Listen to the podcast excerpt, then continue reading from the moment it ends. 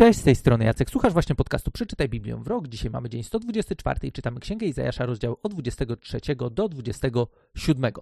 Bardzo często są takie sytuacje w naszym życiu, gdzie nie bardzo wiemy, co zrobić z powodu tego, że w pewnych działaniach dochodzimy dosyć daleko, dochodzimy do miejsca, w którym w zasadzie wydaje nam się, że tłuczemy murem w ścianę i no, nie jesteśmy w stanie się za bardzo przebić. I dzisiaj mamy fragment, który dla mnie osobiście sprawił, że zacząłem się zastanawiać nad tym, w jaki sposób czasami możemy podejść właśnie do wyzwań, które wydają się być nie do rozwiązania, w jaki sposób Biblia też daje nam wskazówki do tego, żeby je rozwiązywać. I to wcale nie jest koniecznie tak, że właśnie w ten sposób sobie myślałem, czytając Izajasza 27 rozdział, bo tam konkretnie jest tekst, o który mi chodzi, ale właśnie w tym rozdziale pojawiła się, pojawił się tekst, który zwrócił na moją uwagę tym, że wcześniej coś podobnego było, właśnie w księdze Izajasza. I chciałbym, żebyśmy dzisiaj przeczytali sobie fragment z księgi Izajasza z rozdziału 27 od drugiego wersetu, gdzie jest napisane: W tym dniu zanucicie, rozkoszna winnica, zaśpiewajcie o niej. Ja, Pan, jestem jej stróżem, podlewam ją co chwilę, strzegę też dniem i nocą, by ktoś nie wdarł się do niej. Nie ma we mnie wzburzenia, lecz niech mi wysieją tam cierń albo ocet, wys oset, wystąpią do walki i spalę je ogniem.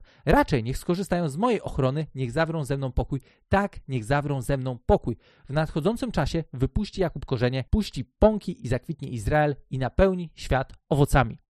Powodem, dla którego ten tekst akurat tym razem zwrócił moją uwagę, jest to, że to nie jest pierwsza pieśń o winnicy, którą mamy w księdze Izajasza. I być może pamiętacie, być może nie, może nie zwróciliście na to uwagi, ale jest bardzo, ale to bardzo znana pieśń o winnicy właśnie, która pojawia się u Izajasza, ale w piątym rozdziale.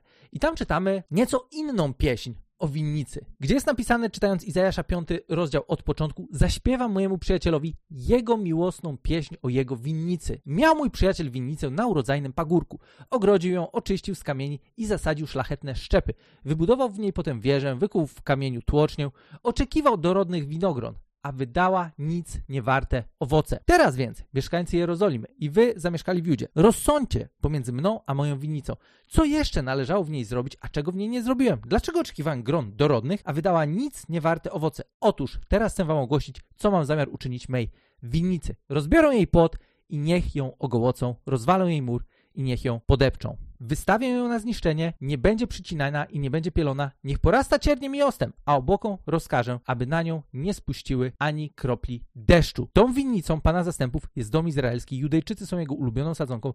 Oczekiwał prawa, a oto rozlew krwi, sprawiedliwości, a oto krzyk. Być może też widzicie, że mamy dwie pieśni o winnicy u Izajasza. Pierwsza pieśń, o której czytaliśmy w piątym rozdziale, zakładając, że czytamy Księgę Izajasza, a nie tylko słuchamy podcastów, do czego bardzo zachęcam do czytania i niech podcasty będą co najwyżej uzupełnieniem naszej codziennej lektury, mamy dwie pieśni o winnicy. Z jednej strony one są takie dosyć, dosyć jasne i mając już tą całą historię gdzieś tam z tyłu głowy, jesteśmy w stanie wyobrazić sobie, dlaczego w taki, a nie inny sposób Bóg zwrócił się do Izraela w rozdziale piątym. Bo rzeczywiście mieli wszystko, co było im potrzebne do tego, żeby jako naród wybrany przez Boga wydawać dobre owoce, żeby swoim istnieniem zaświadczać, że jest Bóg, który jest Bogiem ponad Bogów, który jest Bogiem kochającym, który jest Bogiem dobrym, który ma dobry plan dla ludzkości i chce użyć Izraela do tego, żeby zaprezentować właśnie swoją osobę poprzez ludzi, którzy będą jego pozwolę sobie powiedzieć, ambasadorami. No jednak to nie wyszło. Nie wyszło, bo ci ludzie schrzanili i Ile można mówić o tym, co poszło nie tak? Już mamy to za sobą wielokrotnie, więc nie będziemy się na tym rozwodzić. Ale kiedy przeczytałem drugą pieśń o winnicy, właśnie w Izajasza, w 27 rozdziale, to tak sobie pomyślałem, że z jednej strony właśnie mamy ten piąty rozdział, gdzie ewidentnie coś poszło nie tak, ale z drugiej strony widzimy też całkowite odkręcenie problemu winnicy, który Bóg zrealizuje który zapowiedział już Izajasza w 27 rozdziale, gdzie ten wydźwięk tej pieśni jest całkowicie inny, bo jest on niesamowicie pozytywny, jest on niesamowicie zachęcający i wnosi on bardzo dużo nadziei. Szczególnie pamiętajmy o tym, że mówimy tutaj o ludziach, tych, którzy byli pierwotnymi adresatami tego tekstu, dla których z jednej strony trzeba było wylać kubeł zimnej wody na łby, żeby się ogarnęli, z czego nie skorzystali, to jest inna sprawa, ale z drugiej strony widzimy, że u Izajasza co chwilę, ale to co chwilę, pojawia się przesłanie związane z nadzieją. Związane z tym, że bez względu na to, jaka jest ich obecna sytuacja, bez względu na to, jak beznadziejna jest ich obecna sytuacja, Bóg jest w stanie to wszystko odmienić po to, żeby zrealizować swój cel i żeby jego ludzie mieli możliwość nowego startu. Nowego startu, w ramach którego zaczną żyć życiem, do którego zawsze byli powołani, a tym życiem jest życie, które przynosi owoc. To jest tak bardzo ważna rzecz w życiu każdego z nas, żebyśmy przynosili owoc, żeby nasze życie było owocne. I ja wiem, że być może obrazy winnicy i owoców niekoniecznie do nas jakoś szczególnie mówią dzisiaj, ale to jest język, który był całkowicie zrozumiały dla Izraelitów. I co więcej, chciałbym, żebyśmy sięgnęli jeszcze do Ewangeliana, gdzie sam Jezus mówi nam o winnicy. I w Ewangelii Jana w 15 rozdziale czytamy słowa Jezusa. Ja jestem prawdziwą winoroślą, a mój ojciec jest winogrodnikiem. Usuwa każdy pęd we mnie nie przynoszący owocu i oczyszcza każdy, który owoc przynosi, aby owocował obficiej. Wy już jesteście czyści dzięki słowu, które wam przekazałem. Przede wszystkim trwajcie we mnie, a ja w was. Podobnie jak pęd nie może przynosić owocu sam z siebie, jeśli nie tkwi w winorośli, tak i wy, jeśli nie będziecie trwali we mnie. Ja jestem winoroślą, wy pędami. Kto trwa we mnie, ja w nim, ten przynosi owoc, bo beze mnie nie jesteście w stanie nic uczynić. Jeśli ktoś nie trwa we mnie, zostanie wyrzucony jak pęd i uschnie. Tak zbiera się, rzuca w ogień i płoną. Jeśli pozostaniecie we mnie i moje słowa pozostaną w was, proście o cokolwiek chcecie, a stanie się wam. Przez to mój ojciec zostanie uwielbiony, byście przynieśli obfity owoc i okazali się moimi uczniami. Tak naprawdę Jezus nam tutaj pokazuje, w tym przykładzie znowu związanym z winnicą, że potwierdzenie tego, czy my jesteśmy Jego uczniami, czy nie, wiąże się z owocem, który przynosimy owocem, który jednocześnie uwielbia Boga. I żeby to zrealizować, Jezus pokazuje nam też, że kluczowe jest to, żeby trwać w Nim i żeby Jego słowo trwało w nas, żeby znać osobę i wiedzieć, co ta osoba ma nam do powiedzenia i żebyśmy z szacunkiem i powagą podchodzili do Jego słowa. Wtedy możemy liczyć na to, że będziemy żyć życiem, które przyniesie owoc, które będzie owocne, które swoim, swoją jakością będzie pomnażało dobro, będzie pomnażało miłość, będzie życiem, które sprawi, że inni też będą do tego życia pociągani. Bo zwyczajnie kto nie chciałby z nas być blisko ludzi, którzy samym swoim byciem są w stanie wnieść nadzieję do naszego życia. I teraz, w jaki sposób Bóg zrealizował to odnowienie winnicy? W jaki sposób doszliśmy do tego miejsca, gdzie dzisiaj możemy czytać tą drugą pieśń Izajasza, która jest tak pozytywna w porównaniu z tym, jak wyglądała ta pieśń z piątego rozdziału.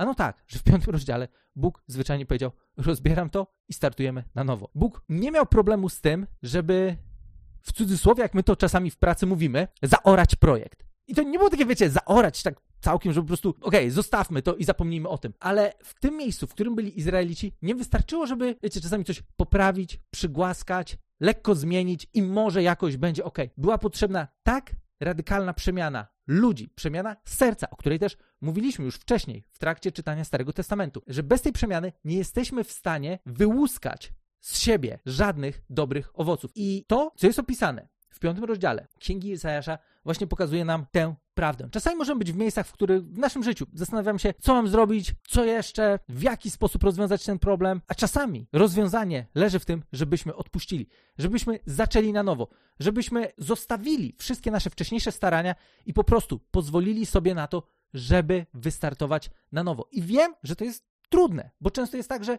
znowu jest pewna praca włożona w realizację naszych życiowych celów, marzeń, zamierzeń i tak dalej, ale kiedy dochodzimy do miejsca, w którym widzimy, że już więcej nie jesteśmy w stanie zrobić i być może właśnie łączy się to z tym, że widzimy, że no, Bóg też nie bardzo nas wyprowadza z tej sytuacji, to może. To jest właśnie moment, w którym Bóg oczekuje od nas tego, żebyśmy zwyczajnie wrócili do Niego, szukając nowego planu zakładając, że możemy zarzucić nasz wcześniejszy projekt, który sobie skutecznie budowaliśmy. I nawet w zeszłym tygodniu mieliśmy w pracy taką sytuację, gdzie pracowaliśmy nad pewnym projektem, pracowaliśmy nad pewną aplikacją i też było tak, że przez kilka lat ona gdzieś tam była przygotowana, zakodowana i sobie leżała, czekała. I po tych kilku latach kiedy do niej wróciliśmy, to okazało się, że no, trzeba tam bardzo dużo pracy, żeby ona zaczęła działać zgodnie z, ze standardami, które zmieniły się przeciągu tych ostatnich lat. I były też takie pomysły, były też takie rozmowy z klientem, czy, czy po prostu, czy tego nie zaorać, czy tego nie zostawić, czy po prostu nie przepisać tego na nowo, bo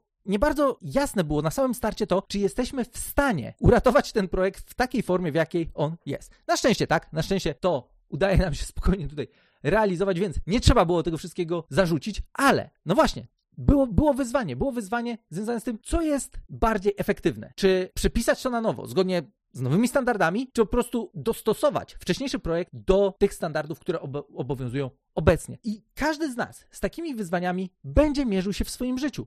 Wcześniej czy później będziemy musieli stanąć twarzą w twarz z naszymi osiągnięciami, z naszymi pomysłami, z tym, dokąd chcemy się udać, z tym, jak chcemy, żeby nasze życie dalej przebiegało, w którą stronę powinno ono iść i zastanowić się, czy idę we właściwym kierunku i czy nie powinienem zmienić drogi, czy nie powinienem skręcić. I czasami może być tak, że ten skręt będzie się wiązał z tym, że najpierw musimy wrócić parę kilometrów wcześniej, zapomnieć o tym wszystkim, co przez te kilometry uszliśmy i o tej energii, którą wyprodukowaliśmy przez ten czas, po to, żeby jeszcze wcześniej zrobić skręt i wejść na właściwą drogę. Wiem, że za każdym razem to są sytuacje, które są niesamowicie kosztowne, które są dla nas ogromnym wyzwaniem, bo stoimy przed wyborami, które wiążą się z ogromną energią, którą w coś włożyliśmy. Nie zmienia to jednak tego, że jeżeli chcemy być ludźmi, którzy przynoszą owoc, których życie jest owocne w każdym aspekcie ich życia, może być tak, że zwyczajnie w niektórych momentach będziemy musieli przyznać się sami przed sobą, że hej, poszedłem niewłaściwą drogą, zaszedłem za daleko. I nie tylko, że muszę skręcić, ale często właśnie muszę zrezygnować ze wszystkiego, co osiągnąłem na przestrzeni jakiegoś czasu, zapomnieć o tej energii, która po prostu została wykorzystana w niewłaściwy sposób i wystartować całkowicie na nowo. To jednak daje nam możliwości do tego, żebyśmy mogli żyć owocnym życiem, żebyśmy mogli wrócić do Jezusa, wrócić do Jego słowa, pozwolić na to, żeby właśnie On trwał w nas, Jego słowo, żeby było w nas żywe i razem z Nim możemy odbudowywać naszą przyszłość. Możemy ją budować na nowo, startując na czystym, świeżym fundamencie, w taki sposób, w jaki Bóg uczynił to też